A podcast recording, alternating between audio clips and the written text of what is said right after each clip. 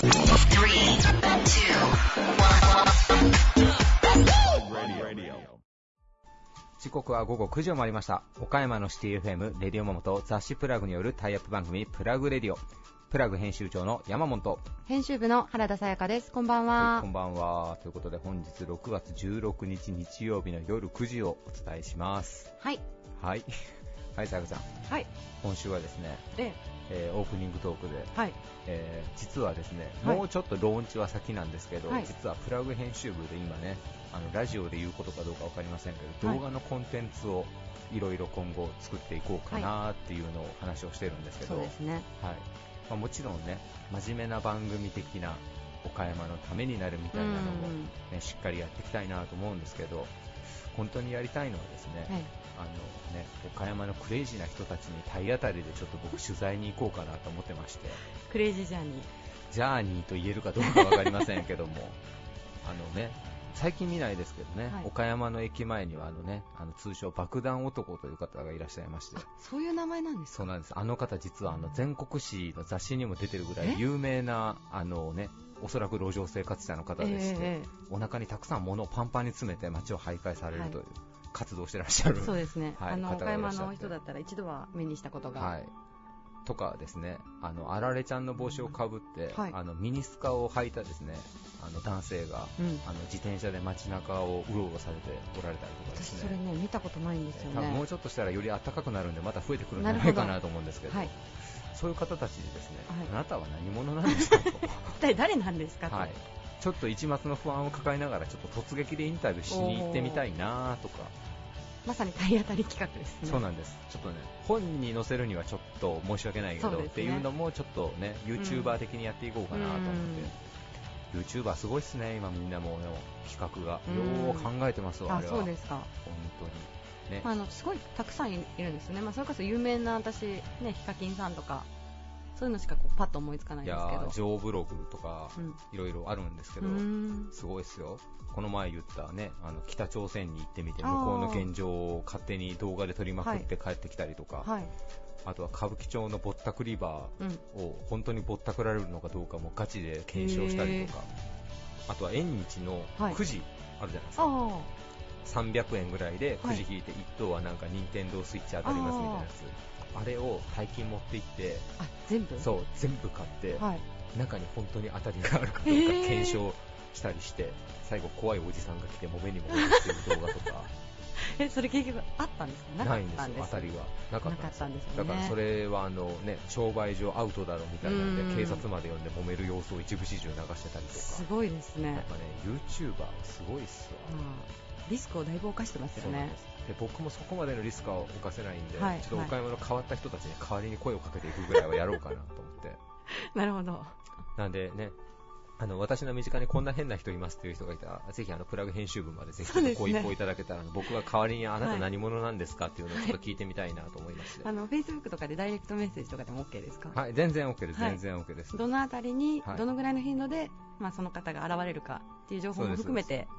いやでもできればあのプラグインフォアットマーク SRV.CO.JP までメールもらった方がいいかもしれあませんね。そうですねあの最近ね、LINE とか Facebook のメッセンジャーね、なんかもうちょっとあんまり見ないようにしてるんですよ、なんか。なんでですか？いや、なんかよくわからない人から、あの、この前あったなんとかです、ちょっと相談があるんで、なんか連絡もらえませんか？誰やねんお前みたいなの最近めちゃ出会い系っていうかね誰にか引っかかるんだろうみたいなのがめちゃめちゃ多いんで、なんか最近。危険ですね。危険です、うん。なんでね、ちょっとできれば、こんな番組あったら見てみたいみたいなのがあったら、うんちょっとぜひ今後どんどん企画していけたらなと思うので、それでね、あの人も僕インタビュー行きたいな動画だったら、どなたですか？前いましたっけ？マック赤坂さん。ああ結構大物じゃないですか？10度、20度、30度の人ね、あのわ知ら知らない人がいたらちょっとぜひググってみてください。そうですね。もあのね、政見放送の動画見たら爆笑しますから、初めて見たら多分。まあでもあのヤマモンのちょっとその何ていうんですかねつぼる感覚？ちょっとね常人とは違うじゃないですか。いやいやいや、好きな人は好きですよ。やっぱ、うん。ちょっと若干僕アウトロー系の方が好きなんで、ね。アウトローっていう言い方もあれですけど。アウトローというか、まあ、アングラというか。そうですね。なんかね、アウトサイダーの人あたちの方が好きなんで。まあ、さやかちゃんもアウトサイドですけどね。いやいやアウトサイダーじゃないんですけど私は。え？そういうの好きですよねヤマモンはね。いや、でもうん。ね、ガチで怖いじゃないですか。やめましょう。やめましょう。行きましょうかはい、はいそれでは行きましょう。はいえー続いては岡山地元リーダーたちの思考を探るバリアスリーダーのコーナーです。誰もが知る有名企業から岡山の隠れたすごい企業まで約200名のリーダーの皆さんへインタビューをしてきました。毎回の放送ごとに数人ずつインタビューを公開していきます。今回のテーマは仕事とは〇〇だということで出演者の皆さんにご自身のお仕事の哲学お話しいただいております。リーダーたちへのインタビューには岡山で頑張る皆さんの明日の活力になるようなヒントが隠れているかもしれません。今回のゲストは株式会社光栄堂代表取締役社長武田光一さん。株式会社 R ケア代表取締役山根和人さん。株式会社送信会代表取締役社長二上正和さん。タイメック株式会社代表取締役社長田中武宏さん。株式会社アトリエクオーレ代表取締役社長徳倉哲也さんです。それではお聞きください。以上フリートークのコーナーでした。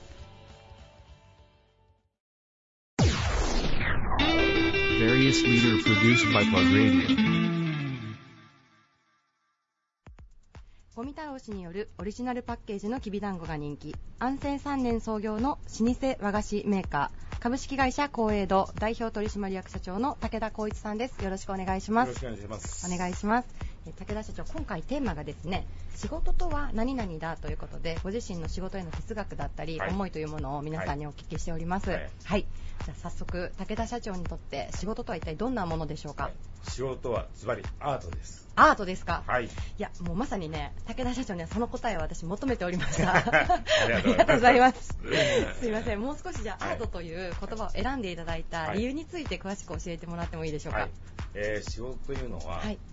世界に2つとして同じはないはずなんです。それ個性があって、はい人が取り組んでいって、はい親と生まれて亡くなっていく間にね、はいちょっと何十年か仕事やりますよね。はい。でそれは一つのチャンスであって、うん人類の進歩、いろんな歴史の中ではい繰り広げる数時間、あるいは数十年、この仕事というものが、やはり人類の進歩に役立ったり、うんあるいは人様の役に立ったりするチャンスが職業人生の時間だと思うんですね。うんはい。じゃあそれに関しては一人一人に個性があるように仕事の仕方も 2, と2つとして同じ仕事のパターンなくてそれぞれ営んでいくはい。仕事、しかも本人が情熱を傾けて、はい。愛してそれ自分ならではの味付けをしていって、はい。新しいものを作り出していく、うん。そういう気持ちで仕事をやっていくとやはり楽しいと思うんですね。うん。楽しくなければそうですはないと。。はい、はい。せっかくその人がやるわけですから。はい。えあの先ほどのアートという言葉なんですけれども、はいえ。それはやっぱりそのさっきおっしゃったように一つとしてはい。同じ仕事ではなくなるということえそうそうです。アートというのは世界に2つないものですよ。うん。1個しかないものは音楽でも芸術作品もそうですけど、はい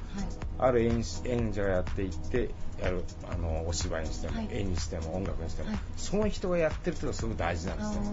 あー。同じ曲であったとしても、はい。はい。それはもう2つとして同じ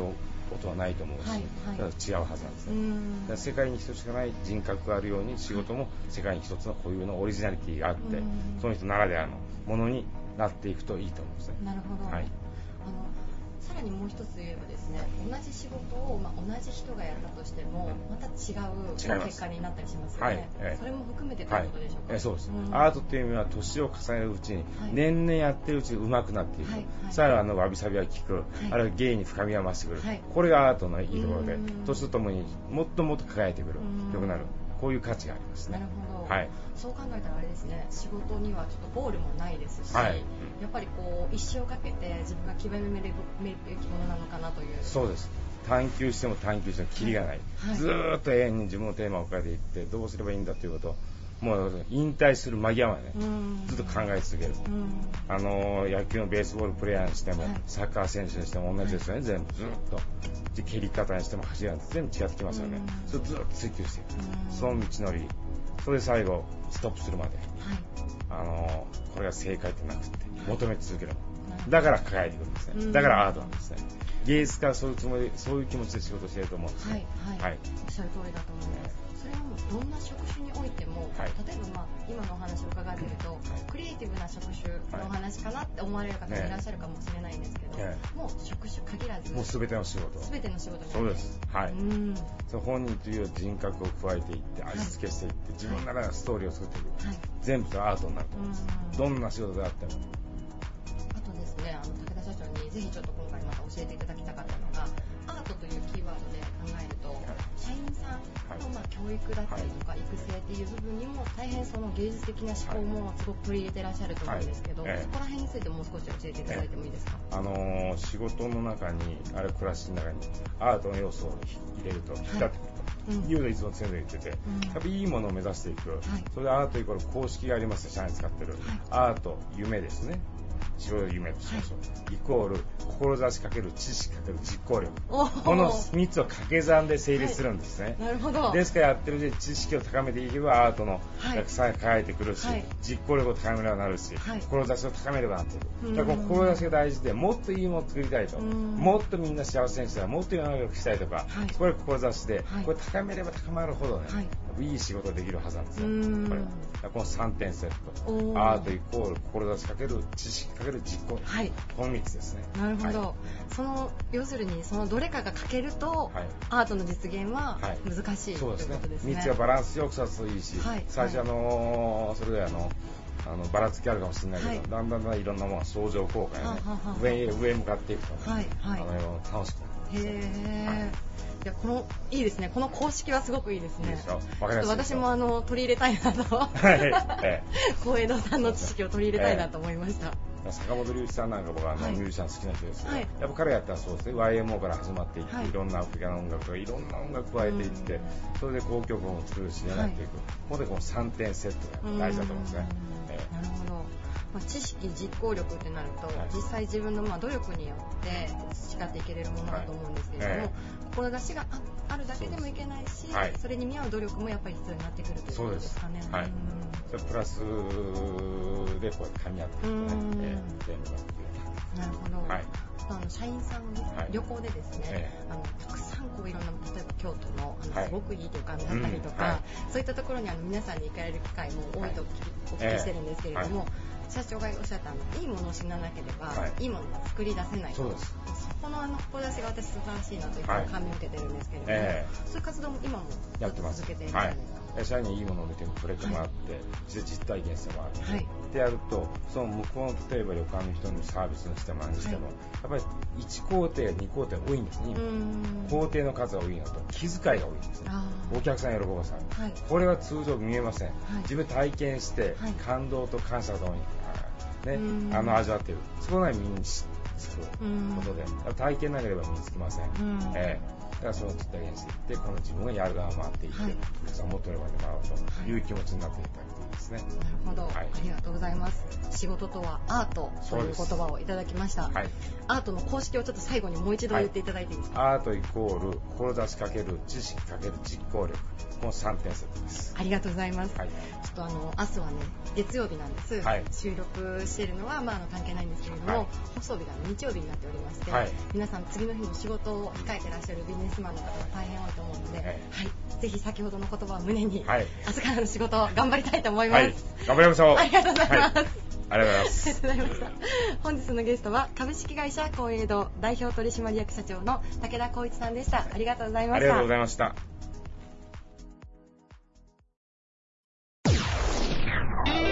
Various leader produced by Plug Radio.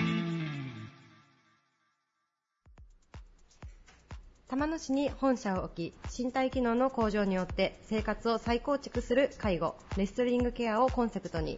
介護治療全般と医療を提供する企業、株式会社 R ケア代表取締役の山根和人さんです。よろしくお願いします。よろしくお願いします。お願いします。はい。えー今回テーマがですね、あのー仕事とはというテーマで皆さんに教えていただいてるんですけれども、ズバリ山根社長にとって仕事とは、はい。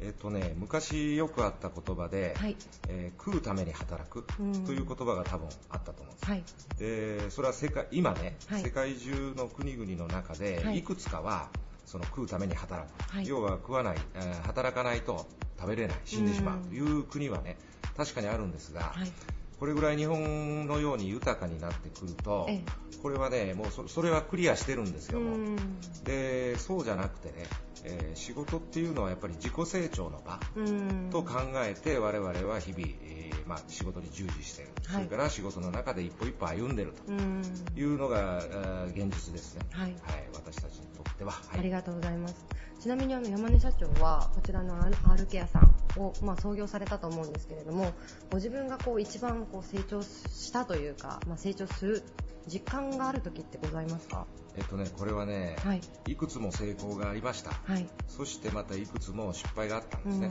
この失敗の中でやはりその自分が反省して、はい、えー、自己嫌悪に陥って、そしてその中でよし次はもうこの自分を捨ててね、はい、えー、こうやって頑張ろうっていう、ここがやっぱり成長のコーナーだと思うんですね。コーナー。そうですね、角ですね、で例えば失敗した。これは誰かがこんなことしてくれなかったからできなかったんだとか、はい、それから自分ももし、えー、こんなコンディションだったらできたとかね、そういうふうにあの人のせいにしたり、はい、自分のたまたまのコンディションのせいにしたりというようなことになるとねやっぱり自己成長っていうのができできない、要は自分でしっかりとその失敗を受け止めて、はい、そして、えー、それを次のステップに生かすとい。うのがやっぱり成長の基本だろうと思うんですね。ですからいっぱい先ほど言いましたけども成功もしてきたと言いますけどね、はい。まあ、もちろんその成功に至るまではいくつかの失敗があったんでしょうけども、えその成功そのものからはあ大きな学びっていうのはないんですよ。万歳よくやったなって乾杯 で終わってしまう。まあ、そんなところがあるんでね、やっぱりこの失敗を大事にして一歩ずつ前に進んでいく、はい、で失敗っていうのは必ず誰かしますしね、自分だってするしいつかは必ずする。じゃあその絶対あるものに対してそれを成長の機会に変えていこうと。いうのがやっぱり、えー、堅実なんじゃないかなと思いますね。なるほどまあ、その先ほどコーナーって言われましたけれどもその、まあ、人生の曲がり角とかよく言うと思うんですけどやっぱその曲がり角をどっちの方向に、まあ、いい方向に曲がるのか、まあ、失敗してちょっとねめげてしまう方向に曲がるのかそれもやっぱり大事ですかね社長。そうですね、うん、あのまあ、今まで自分が生まれ育ってきて、うん、えー、いろんなこう生活上であるいは仕事上でいろんな分かれ道がこう出てくると思うんですね、うん、そうするとやっぱり自分の本来のゴールっていうのはどこにあるのか、はいえ2つ道が出てくるとそのゴールに近い方の道、はい、ここをやっぱり選ぶべきだと思うん。でその道っていうのはゴールから遠ざかる道から比べると随分楽、はい、楽じゃない。しんどい。すごくしんどい。壁が3つも4つもあって、はい、ある時は眠れないこともあるだろうし、えー、壁を越えようとするとそうですね。ちょっと鬱的な状況になったりすることもひょっとしたらあるかもしれないでもそうやって一つ一つ壁を越えていった時には必ず達成感とか充実感とか出てくるんですね、はい、でやったと思って、えー、ほっとしてるとまた分かれ道が出てくる。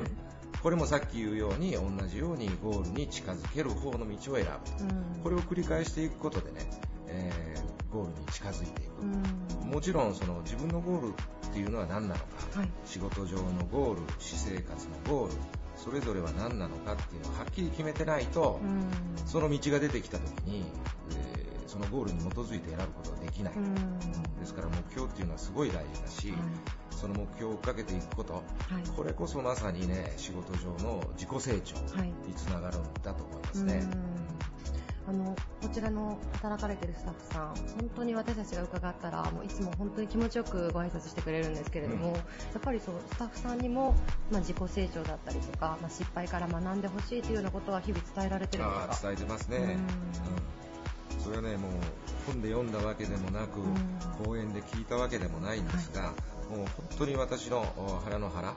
ら出てくる体験談、うん、だからそれたった一人の人間ですから僕も、決して正しいとは言いませんけれどもやはり当社に勤めてくれる人たちっていうのは、はい、多かれ少なかれ僕を意識してると思うん。でね、そういうやっぱり血といいますか魂というかね、そういうものをしっかり注ぎ込んで、えー、みんなで苦労しながら失敗もあり、そして、えー、その向こうには成功もあり、これで頑張っていこうやと。で人間ってね、やっぱり成長すること大事なんですよと、はい、で多分ね、若い男の子、女の子はね、自分が成長した時にね、自分と似たようなレベルの、まあ、異性と、はい、おそらく結婚するんじゃないかなと思うんですよ。自分のレベルが低かったら、はい、やっぱり低い相手を選ぶかもしれない。自分が高ければねやっぱり価値観や、はい、感性が合うそのレベルの高い人と、を選んで結婚する、そうするとまあそこには一般的に言うとまあ子供さんが赤ちゃんが生まれる、はい、じゃあその赤ちゃんを高いレベルで育てた方がいいのか、はい、低いレベルのご両親が育てた方がいいのかとなるとね、これはもう答えはおのずと前者ということになるわけで、そうするとね、長くこう考えてみるとね、自己成長っていうのは末代まで続くと。なるほど。末代までこう思うとねやっぱりよし自分の代で、自分が成長してねいい子供を育てよういい孫に育ってもらおう。こういう思いがねやっぱ必要になってくるそれぐらいねゴールっていうのは遠くていいし、ゆっくりゆっくり追いかけていく、あの相田光夫さんの詩にね、はい、こういうのがあるんですよ、えー、花を支える枝。枝を支える幹。幹を支える根。根は見えねえんだなっていうのがあるんですけどね。例えばうちに、えー、新卒22歳で就職しました、はい、って言ってもね1年や2年でね花が咲くもんじゃない、それはおそらく5年10年で花が咲くんだけどもこの1年2年3年あるいは5年かもしれないけども、この5年間っていうものは人には見えない。もしかすると自分にも見えない。根をね、地中に張ってね将来それが幹を支えて最終的には花を支えていく、はい、この花をそうですね40代とか60代とか、はい、そういう長い道のりの中でもってね一生懸命働き一生懸命暮らし、はい、一生懸命人と会話して人を思う。こういう心でやっていくとねぱり自己成長して仕事っていうのはねそういう自己成長に大きな大きなエッセンスを与えてくれる。だと僕は思ってるんですよ。だからねもうそれはその給料15万円ですよ13万円ですよって言うとね、はい、ちょっとこれはあもう少し、えー、どうにかして収入を上げようということになるんですけれども、うん、やっぱり一発の生活ができる給与をもらっていればその上にあるものはやっぱり自己成長、はい、そして仕事の中でもねもっといい方法はないだろう。はい、どうやったらうまくいくだろうか、うん、そんなことでまあ日々悩んでうん、これが大切なことだろう。と思います、うん、もう一つ付け加えるならね、はいはい、僕は思うんですけどね仕事に高等な仕事も、はい、過当な仕事もない、決して体使って汗水を垂らしてね、はい、えー、暑い中でやっていく仕事が過当な仕事でもないし、えー、涼しい部屋でね椅子に座ってね、ちょろちょろっと物を書けばね、それがお金になる。これが高等な仕事ではない。はい、僕が高等な仕事っていうのはね、はい、自分が一生懸命考えて、うん、先ほど言う、もっとどうしたらいいだろう、もっといい方法ないだろう、こんなことをいつもいつも考えながら、その目の前にある仕事の壁をね、クリアしていって、より良い仕事にしていく、うん、より多くの人に役に立つ仕事、これこそまさに高等な仕事。そこに甘んじて自助努力をせずに人に言われたからこうするんだ、これはこうしろというマニュアルになってるからそうするんだ、こんな仕事はね、まあ、加藤という言葉が放送の中でいいのかどうか分かりませんけども僕はまあそう思ってますよ。はい、はいあれですね。社長にとって、まあ、仕事とはやはり自己成長の場。でもそれをするためにはやっぱり自分の心がけだったりとか、うん、仕事に向き合う姿勢仕事に取り組み方っていうのがやっぱ何よりも大事になってくるんですかね。そうですそうです、うん、あの過去の偉人の方々の話あの名言とかね、はい、聞きますとやっぱりそういう要素がねちょばちょばっとこう入って、ね、ありますか？心を動かされる部分がありますね。ありがとうございます、はい皆さんぜひですね山根社長の先ほどのお話明日からの日々のうん、あの仕事の糧にしてもらいたいなと思いました、うんはい、ありがとうございます。いえいえどういたしましたありがとうございました。本日のゲストは株式会社 R ケア代表取締役の山根和人さんでした。ありがとうございました。ありがとうございました。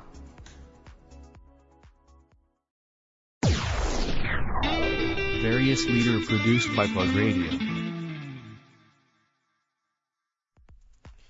将来の日本の在宅医療、介護の在り方を見据え、先駆的な事業を展開するイノベーションカンパニー、株式会社送信会代表取締役社長の、えー、二上正和さんです。よろしくお願いします。よろしくお願いします。お願いいたします。すみません。今回テーマがですね、はい、仕事とは何々だという形で、はい、あのご自身の仕事に哲学だったりとか、はい、思いというものを教えていただいてるんですけれども、えー、はい。あの早速社長にとって。非常に根源的というか、はい、すごいテーマですよね。すみません、えー、本当にちょっと難しいテーマだねとよく言われながら、皆さんに頭を悩ませて、えー、しまっているんですけれども。多くの方が経営者さんですよね、はい、そうですね。ほとんどが。私はまあ多分多くの方とうん共通するんじゃないかなって予想はしてますけれども、はい、私自身はもうやはり仕事、まあ、経営者特に、はい、特に私はやっぱオーナー企業なの創業者なので、やっぱり人生そのものっていう答えになっちゃいますよね。もう自分の生きる生き方そのものというそうですよね。そうななならざるを得ないというかおのずとそうなってしまうっていうかそういうことだと思いますね。あの私自身にも人格ありますけれども、はい、この会社ってやっぱり人格があるわけ。法人格。その会社らしさってあるでしょ、はい、風土とかっていう、でそれってどうやってこうできてくるかっていうとやっぱりどういった課題にどう対応して、はい、そして、まあ、つつまりこう歴史がこう積み重なってくるんですけれども、これは自分のその人格形成と全く同じなんですよね、そうやって風土ができてくる、そう考えますと、やはりこう、ね、初めにこう会社を創業したっていうところからで言いますと、やっぱりいいのか悪いのかは別にしておいて、やはりオーナーのですね、はい、そういったカラーがやっぱりこう出てくるんじゃないかなと、そう考えてもやっぱり、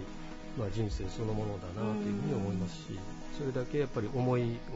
込めて、はい。えー、やっぱり常に経営をするという姿勢が大事なんじゃないかなと思うんですけどね。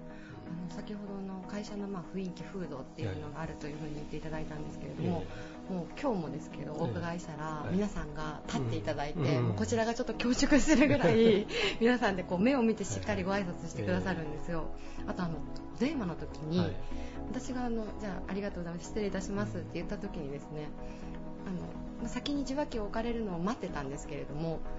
あのあどうぞお切りくださいって言ってくださって 私それ言われたのがもう初めてで非常に驚きまして、その本当に丁寧な、あの真摯な風土っていうのが、あの送信会さんの、あの社長それが僕とイコールかというとちょっと なの疑問ではございますが。いつもありがたいなと思いながら、えー、ただそのあたりに関しましてもね、はい、僕自身がやっぱり過去の僕もその創業する前は勤め人をやってた時代があって、はい、その時にやっぱりその、ね、勤めていた場所あるいはその外に出た時に、はい、外部の人とどう接していたか、うん、まあ、その感覚っていうのがやっぱり自分の中にやっぱり残ってて。えー、やっぱり気持ちよくっていうか、はい、相手の立場に立ったその、えー、対応の仕方っていうのはやっぱり常に考える必要があるんじゃないかな、うん、特に我々のようなね事業をやってるところはなおさらそうじゃないかなと思ってですね。じゃあそういう社長のもともとのその人格っていう部分も今のこの送信会さんの風土にね、そう息づいてるいいんですけれど。いやあの今お話を伺って、うん、あのよりそう思いました、えー、ありがとうございます先ほどのお話が、うん、まあ、社長から見た、まあ、経営者という観点から見たお仕事というものだと思うんですけれども、もう一つ今回お聞きしたいのが、うん、社長から見た従業員さんにとって、まあ、仕事がまあどういったものであってほしいというような思いの部分をちょっと教えていただいてもよろしいですか、あの私が思うのはですね、はい、これはもう本当願いになりますけれども、えー、スタッフにとってやっぱり仕事っていうのはぱり人生が豊かになるもの、うん、そしていわゆる幸せである、はい、うん、心豊かになる、はい、そういったものにつながっていてほしいなというふうに思いますね。それは本当に心から願っていることになりますね。会社のお名前も、はい、心を作る、まさにその名の通り。ですね、えー、やっぱり働いている人間がこう幸せでないとですね、はい、あの特にね、えー、我々のような仕事っていうのはやっぱりこういけないんじゃないかなと思うんですよね。はい、うん、本当にあのどうどうでしょう。仕事っていうと、まあ、働く側にとってはしんどいこと、辛いこと、うん、まあ、そんな風な、なんて言うんでしょう、イメージもあるか一方であるかもしれないけれども、確かにその簡単な仕事がいいっていうことではないですよね。ただそれに目的意識を持って取り組んでその結果を出せる、はい、結果を出すことによってまたそれが人から評価をされる、うん、しかもそれが人のためになったり世の中のためになったり、はい、そういう結果ですから、うん、それが評価をされるっていうことはその人がやっぱり生かされることだと思うんですよね。やっぱり人から認められるとか、はい。褒められるとか、はい、そういった時に人ってやっぱりあ嬉しいな幸せだなって感じれることだと思うんですよね。これはやっぱり仕事じゃないと感じられない。喜びってあると思うんですよ。それを最大限ですね感じていてほしいなっていうのは私の願いですね、やっぱりね。うん、もう本当にっぱりこうお仕事をしてないと得られないこう充実感っていうのはやっぱり絶対にあるんだろうなと、でしょうね、はい、じゃないといけないと思いますし、僕はあの若いっていうかその例えば新卒さんが入ってきた時に、はい、とにかく一生懸命やりなさいという話をするんですよ、なぜ一生懸命する必要があるのかなっていうとそれはやっぱり自分が向いてる向いてないっていうことも含めて自分の特性というものをやっぱりこう見つける、はい、うん、でそれを生かしていく、うん、うちはその心を作るっていうことと同時に長所を生かしていこう。その人の特性を生かしていこう、それでそれを伸ばしてそれを生かして、うん、そして社会に貢献しようと、うん、人のためになろう。世の中のためになろうと。いうことでね、はい、でやっぱりそれはね一生懸命やらないとその特性がねこう見えてきにくいわけですよ。そ、ねうん、そのためにするんだよっていう話をねしてるんですけれど。それはなんか私仕事をするようになって、うん、まあ、何年か経つんですけれども、えー刺さりますね。あの新卒の時はもしかしたら刺さらなかったかもしれないですけど、うん、今言われると、うんうん、まあ、あれですよね。やっぱ一生懸命何事も本気で向き合わないと、えー、特性も何も出てこないよっていうことだと思うんですね、これでも僕偉そうに言ってますけど 僕は専門職なので、はい、専門資格を取って、はい、そのまま、自分はもう病院であの働くんだよっていう、はい、まあ、なんていうかな、レールの上に乗っかってきて、えー、まあ、今考えると、その当時、そんな目的意識を持って 一生懸命やったかというと、甚だ疑問ではありますけれども、まあ、ある意味、自分がこうやって仕事というものを突き詰めて考えていくようになった時に、やっぱり、え社員にとって仕事とはこうあるべきではないかなと、その方が快ですよね、やりがい、ね、生きがい、うん、こういうものがあった方が絶対人生豊かだし、そういう仕事をしてる人の方が周りから見てても、はい。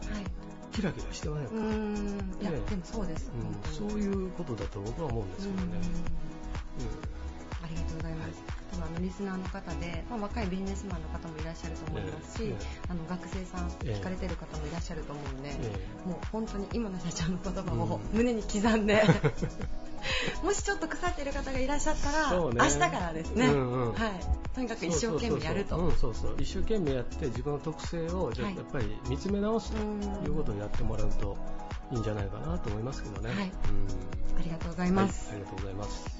本日のゲストは株式会社送信会代表取締役社長の二上正和さんでした。ありがとうございました。ありがとうございました。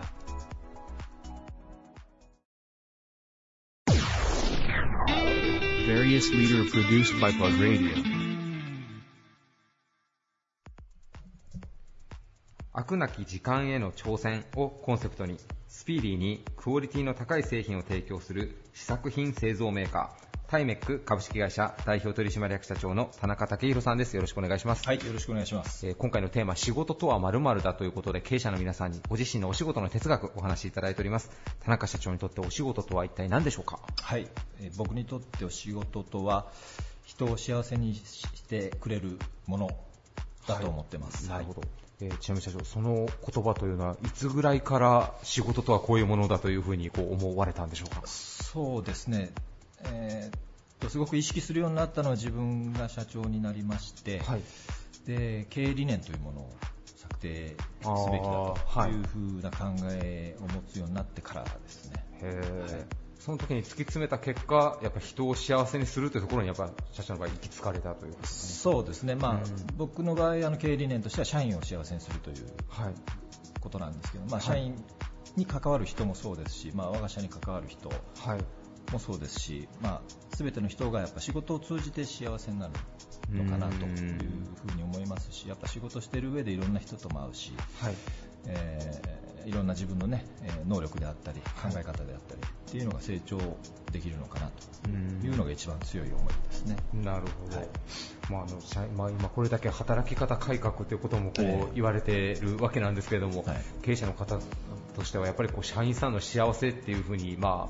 あ、できるだけしてあげたい部分もあればちょっと経営サイドとしてはちょっと苦しいところの決断なんかも多分今後、はい、出てくるんじゃないかなと思うんですけれども。ありますね、はい、最近はどうどうでしょう、タイメックさんの方はそういったあの職場環境っていうものに関してはそこもやっぱこう幸せにっていうのをキーワードにいろいろやっぱ改革をされてらっしゃったりもするんですか？そうですね、やはりあの僕の考え方としてはまずあの従業員満足度を上げていかないと、はいえー、CS、カスタマーサティスファクションも上がらないと思ってますので、はい、まず幸せな社員に幸せになってもらうためにはどうしたらいいのかっていうのをまず最優先に考えていろいろ行動を起こしてます。なるほど、はい。えー、それからまあ今ねこう国会でもまああの外国人のまあ労働者みたいなまあ話もね、出てきてますけども、タメクさんの方ももうあの技能実習生で結構海外の社員さんも何人かいらっしゃると思うんですけども、はい、結構どちらの国の方が多いんですか、タメクさんインドネシア出身の方が7名今。7名、はい、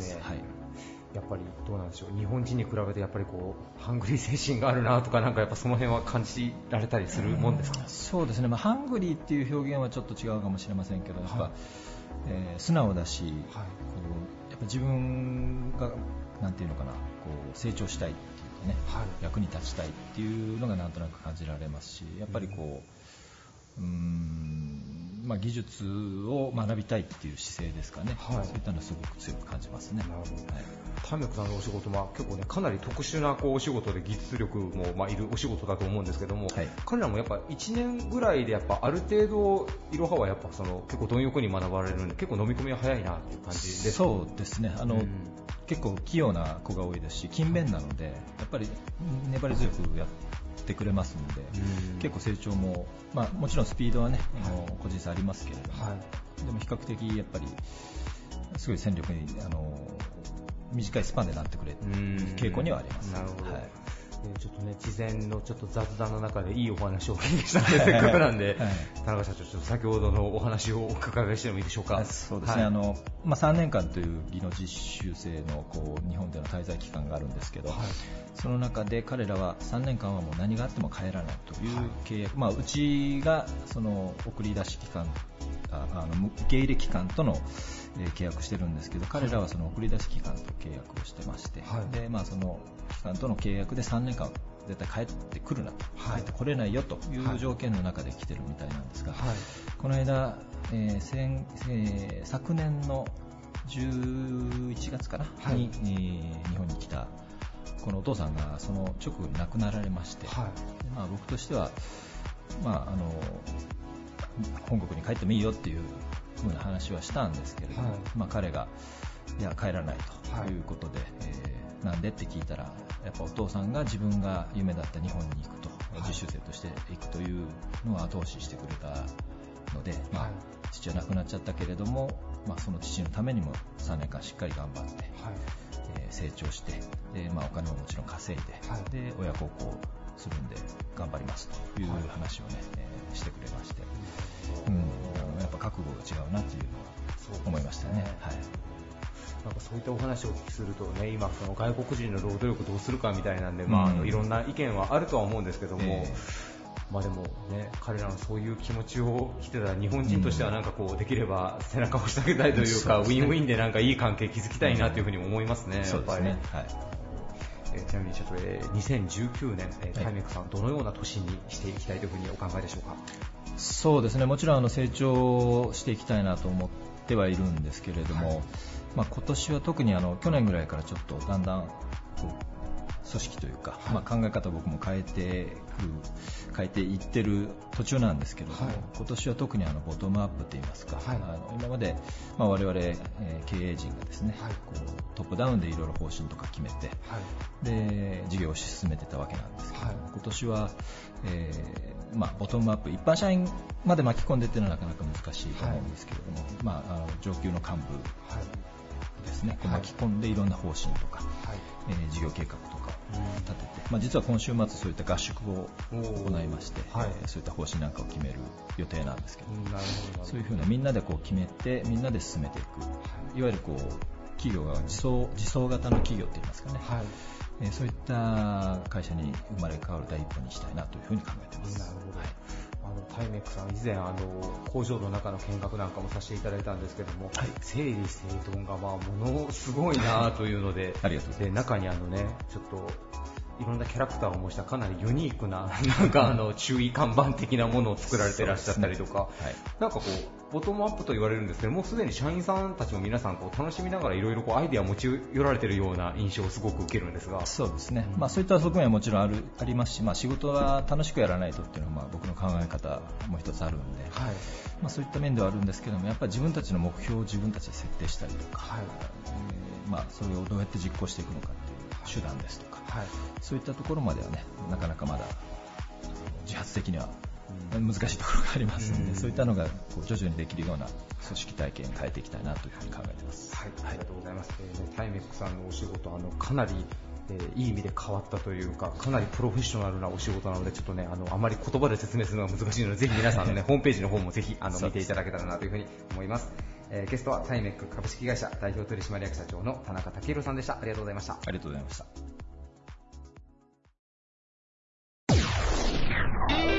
Various leader produced by Plug Radio.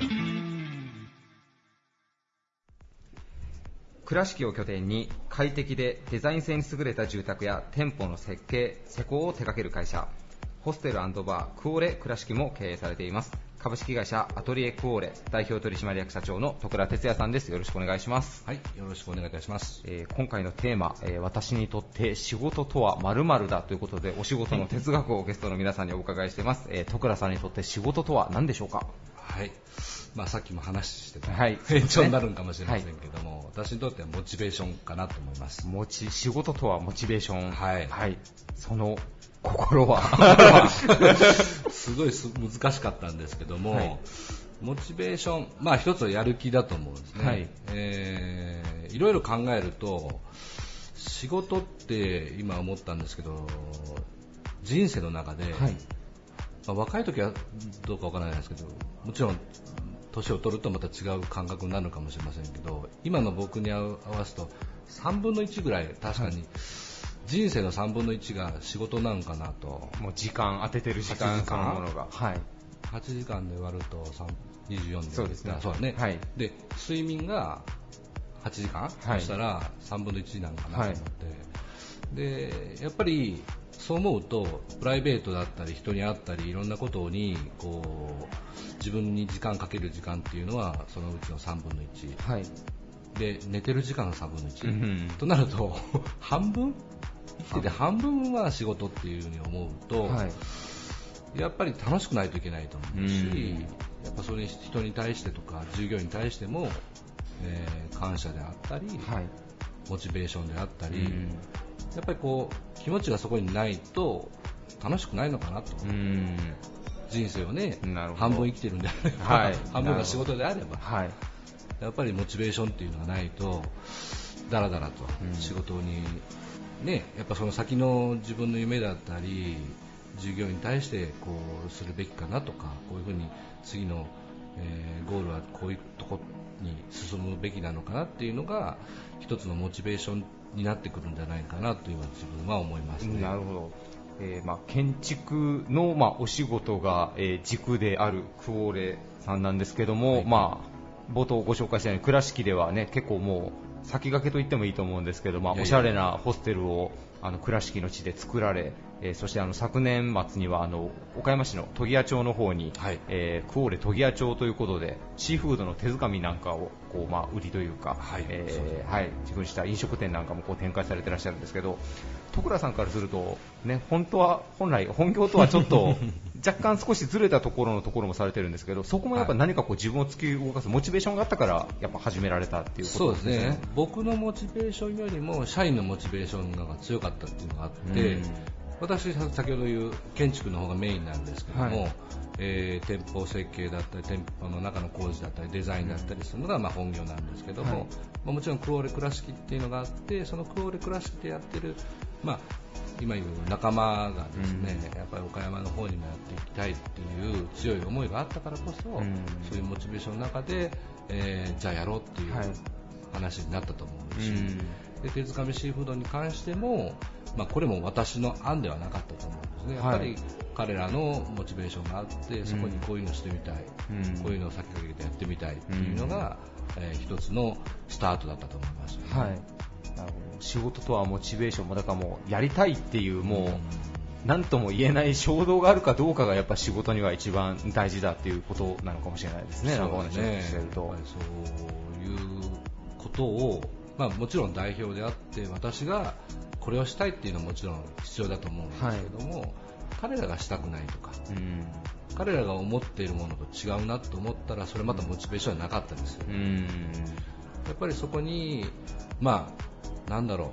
う上も下も関係なくね、はい、こういうことをしていきたいんでただそれをついてこいだけじゃなかなか人ってついてこないの。で、うん、や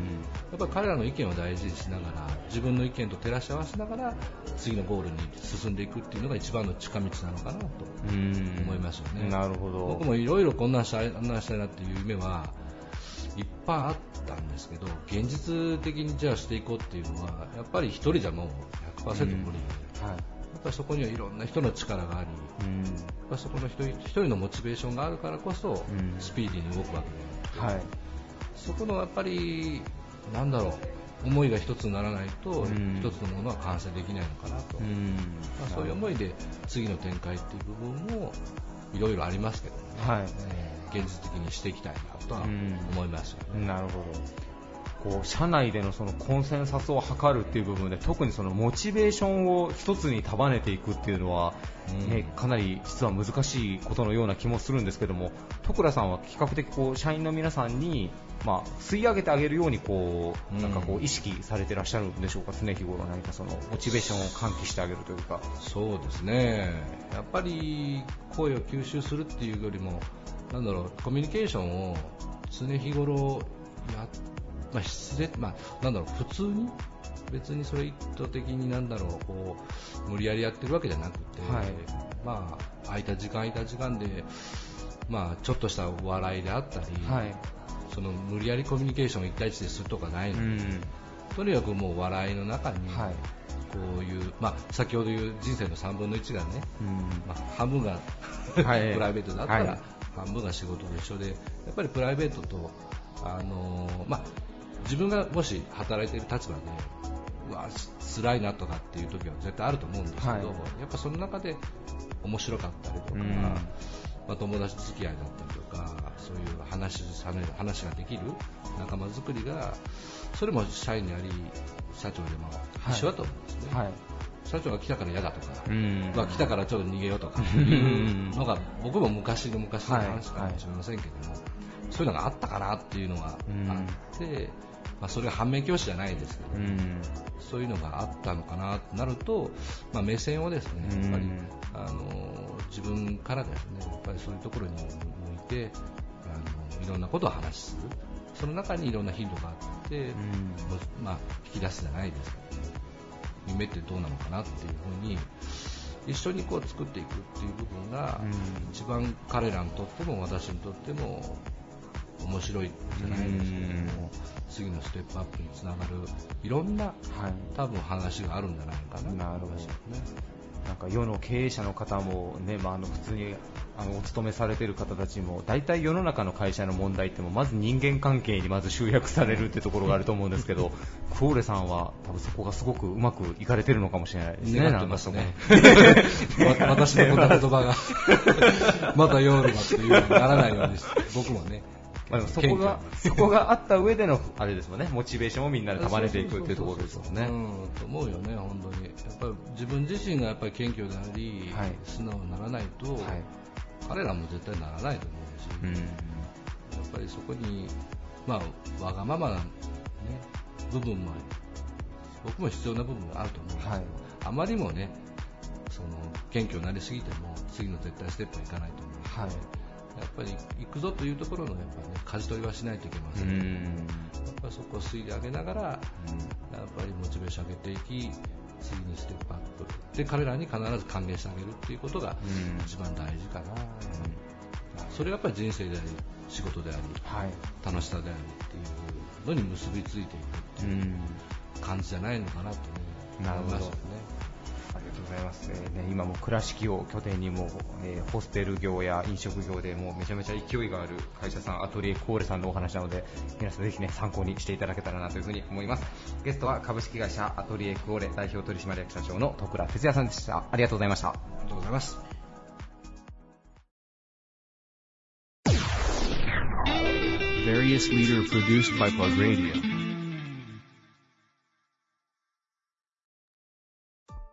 バリアスリーダーのコーナーでした。ということでですね、はい、今週も、えー、たくさんのリーダーの皆さんにご出演いただきました。ありがとうございます。ます。ということで、えー、後半のフリートークの時間なんですけども、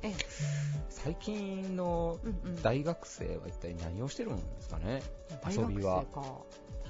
何してるんですかね？いやあのクラブとか行ってもねあんまり見かけないですし、はいはい、家でネットフリックス見てるんですかねやっぱ。えそんなに外出ないんですかね？いやー、わかんないですもうちょっと若い子が街に出ないと、なんかね、いやそういえばあのこの前ね、はい、岡山に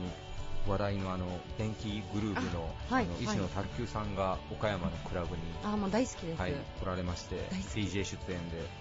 僕もねちょっと遊びに行ってきたんですけど、いいでもねねめっちゃ盛り上がってたんですけど、はい、そのなんて言うんでしょう。僕もたまに DJ の真似事させてもらったことがあるんで、一回経験があるんですけど、はい、ああいうちょっとネームバリューがある人とか、うん、芸能人系の方がクラブに来られると、うん、まあ、10時オープンってなってたら、はいはい、オープンと同時に駆け込んでくるんですよ。その初めて多分クラブに来るような人たち、その人見たさに。なんですけど、クラブによく行く方、よくご存知だと思いますけど、まあ、例えば10時オープンだとしたら、うん、メインのゲストさんが出られる時間って、まあ、深夜2時とか、1時とかなんですよ、3、4時間あるわけですよ。はいはい、でも、その人たちは10時オープンって書いてあるから、真面目に10時オンタイムで来るんですよ。で、もう、フロアの最前線で、ずっと DJ ブースを見て、まだ来ない。まだ来ない。ああ、待ってるんだ、そこで。止まってるんですよ。いい席を、いいポジションを取って。もうね、だから3、4時間ずっと待ってますよ。あ、ちゃんとでも待つんですね。途中で帰ったりせずに。そこが地獄で、ね、そのね、フロントアクトのそのメインの前の DJ の子たち、もう何をかけても微動だしない、えー、その子たちは。それはかわいそう。僕昔から篠崎愛ちゃんっていうなんかアイドルかなんかそんな感じの子がゲストのイベントの時に行ったんですけど、その時にもね3、40人ぐらい最前列にへばりついて見てるんですけど、もうね視線が痛い、早く出せ愛ちゃんそうですね。お前はいいんだ。早く出せ。早く出せ。みたいな。あれ修行ですよねあれは。だからね、なんかもしクラブね、そういう目的で行かれる方がいらっしゃったら、うん、もうちょっとゆるりと別に最前列ずーっと陣取っとかなくてもね、ね。なんかゆっくりね、いろんな人と話したりとかするのも遊び方なんで、でまあ、せっかく最前列陣取るんだったら、まあ、動いてもいいかな。そうそうそうそうそう。せっかくなら楽しんでもらっていくらね DJ ブースの DJ にね視線で圧かけてもやめれませんからね、うん、持ち時間がありますから。ですね。持ち時間があるんでみんな。そうそう。確かに。でもなんかそのヤマモンが、まあ、クラブ久しぶりに行った言ってたじゃないですか、はい、あんまりその若い子がいなかったみたいな。いやー、年齢層は若干高いんじゃないですかね。二十、歳前後とかはいないんじゃないですかね、なかなか。何してるんでしょうね、今若い子。ゲーム？いや、でも、自分のことで思った時に、私大学の時クラブとか行ってなかったなと思って。山も行ってました？その若い時20代。僕はもう怖いと思ってたんで行ってなかったですいやいや本当ですか？ええもう僕ちゃんと学生服にカラー入れてちゃんとあの上上までボタン閉めてる方のタイプだったんで。そうですかはい。いや違いますよね。え武部で、はい、あの自転車にラジカセくくりつけて、はい、キングギドラとか流して。いえ違いますよ。あの Dragon Ash の Lily of da Valley をひたすらかけながらみんなでこう空き地までチャリって田舎の儀式をやってたわけですよ全然カラーつけてないですよね、絶対いえいえ、つけてますよ。絶対つけてないですよ、ね、いやいや、もう本当に、なんか昔そんなことしてたとかいうこと言う人いますけど、僕はもう本当にただただ真面目な、本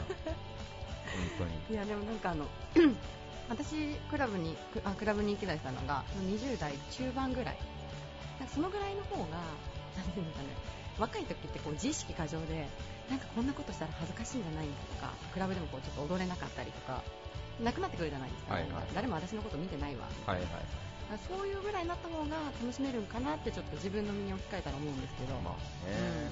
いやーなんかね、別に時代とともにいろいろ変わるんでしょうけど、なんか夜みんなね、別にクラブじゃなくてもいいけど、なんか飲み歩いたりとか、人が多いのって街の元気のバロメーターみたいなところがあるから、岡山は今静かですからね、やっぱり。本当ですか？静かですよ。もうね、なんかないんかな、でもあの、パブリックスタンドかな、なんかその、相席居酒屋的ななんか男女の出会い応援します的な飲み屋さんとかは多いみたいですけどね。あでもあの相席屋あるじゃないですか、岡山でも。街が出るらしいですね。出てます、出てます、出てます。そうそう。ちょっと今度行ってみましょうかね。いや、本当にね、行ったことないから、どんな感じなのかなとまあでも、さやかちゃんモテますよ、また出た。そのいじり。いじりですね、本当にね。いや、でも、さやかちゃん、自分で思うでしょ、最近。ほら、悪い顔してるな。これ悪い顔してるな、これ。ほんまにね。聞いてる人わからないでしょうけどね。まあ、ただただモテてるんですよ、うちうちの 原原田さやかは。まあ、モテてるんかなモテてますね。いやいや、突っ込んでください、今の。モテ、モテてますよ。まあ、ということでね、皆さん夜はぜひちょっと岡山の街盛り上げるっていう意味も含めて、まあでも岡山イベントは多いんですけどね。うん。あ、そうなんですか？めちゃめちゃ多いですよ。多分、中四国関西見ても多分こんだけイベントたくさんある街、なかなかないぐらい。へだから、イベンターの人は多いけど、そこにね、参加する人の数がなんかもっと増えてもいいのかな、みたいなのはまあね、こまごましたイベントが多すぎるから、大きいのをドンとみんなでやった方がいいのかもしれないですけど、まあ、今年もね、皆さん、えっと、11月15日あたりぐらいに、はい、えー、年に1回プラグナイトというので、ね、はい、ちょっとドレスアップのパーティーをプラグ主催でさせていただいているものがあるので、もうちょっとね、今、素敵なゲストさんを来ていただけるように今、交渉中ですか？えー、もう額をね、もう地面にこすりつけて、お願いします。もうお願いしますどころか、もう額から血が吹き出るぐらいまで 行ってますんで、もうね、半沢直樹のあの最後のあの土下座ぐらいの勢いで、プルプルしながら言ってますんで、多分素敵なゲストが来てくれたらいいなって思って今頑張ってますんで。でね、会場はどこでしたかね？会場はですね、えっ、ー、と、ルネスホールと、恵比寿屋プロさん、2箇所で一応今のところ予定なんで、ちょっとまだ変わるかもしれませんけど、はい決まり次第決まり次第皆さんに告知をさせていただけたらなと思うんで、はい、岡山ねやっぱおしゃれしていく場所も少ないですからね。まあそうですね。そうなんです。いや今日3本目の収録になったらこんなことになる。そうですよ、本当に。なんか息切れしてるなってさっきから思ってたんですよね。5分前ぐらいから私気づいてましたけど、ね、だってもう環境がもうさっきからだってもうハエがすごい苦しい。そう、今日1本目の収録の時からハエがね、顔の周りを飛び回ってるんです、収録してる倉庫の横にトイレがありますからね、もう。ハエも来ますわ、それは。あのうちのオフィス汚くはないんですけどね。汚くはないですけど、うん、倉庫は汚いでしょこれも いや汚くないですよ。これだいぶ整理しましたからね。あなたの段ボール箱とか相当捨てた後ですからねこれ。そうそうタウンからわかりますそうですそうです。本当に。毎日のようにお届け物が届くっていう。いやそういえばソフタウンで思い出しましたけど、はい、前澤さんは月に行けるんですかね？え行くんじゃないんですか？なんか一説にはなんかひょっとしたら辞めるんじゃないかみたいなニュースが。そうなんですか？えもうなんか私あの話自体は、まあ、契約かどうかわかんないですけどもうこう契約締結したんかなと思ってたんですけど次に行くよ？うん分かったよみたいな。何がほんまかは分かんないですけどね、はい、まあ、言ってほしいですよね。なんかわちゃわちゃ言われるのに負けずにね、メディアで。まあとりあえず今プラグ編集部も制作始まってますからね。そうですね。はい、次の号がの10月の中旬に発行になりますので、皆さんそちらもお楽しみに待っていただけたらなというふうに思います。はい。はい、来週もありましたね、プラグレディオ。もちろんです。はい、毎週日曜日。6月は、えー、5回、日曜日がございます。あ、6月は5回プラグレディオがあるということで。はい、そうなんですよ。よりね、楽しんでいただけるんじゃないかなと。そうです、ね、なんかさっきからすごく終わらせようとするんですけど、はい、もう少し時間が 足りてないんですよね。わかります？私のこの苦労。やっぱ、分かってくれますか？やっぱあれですね、次からちょっと収録前になんか、あれ、レッドブルかなんかいっぱい決めてからちょっと収録に臨むようにします。はい、はい、すいません。すいませんでした、はい、本当に。それでは皆さんまた来週もお会いしましょう。バイバイ。This radio produced by Okayama Premium Magazine Plug. See you next week.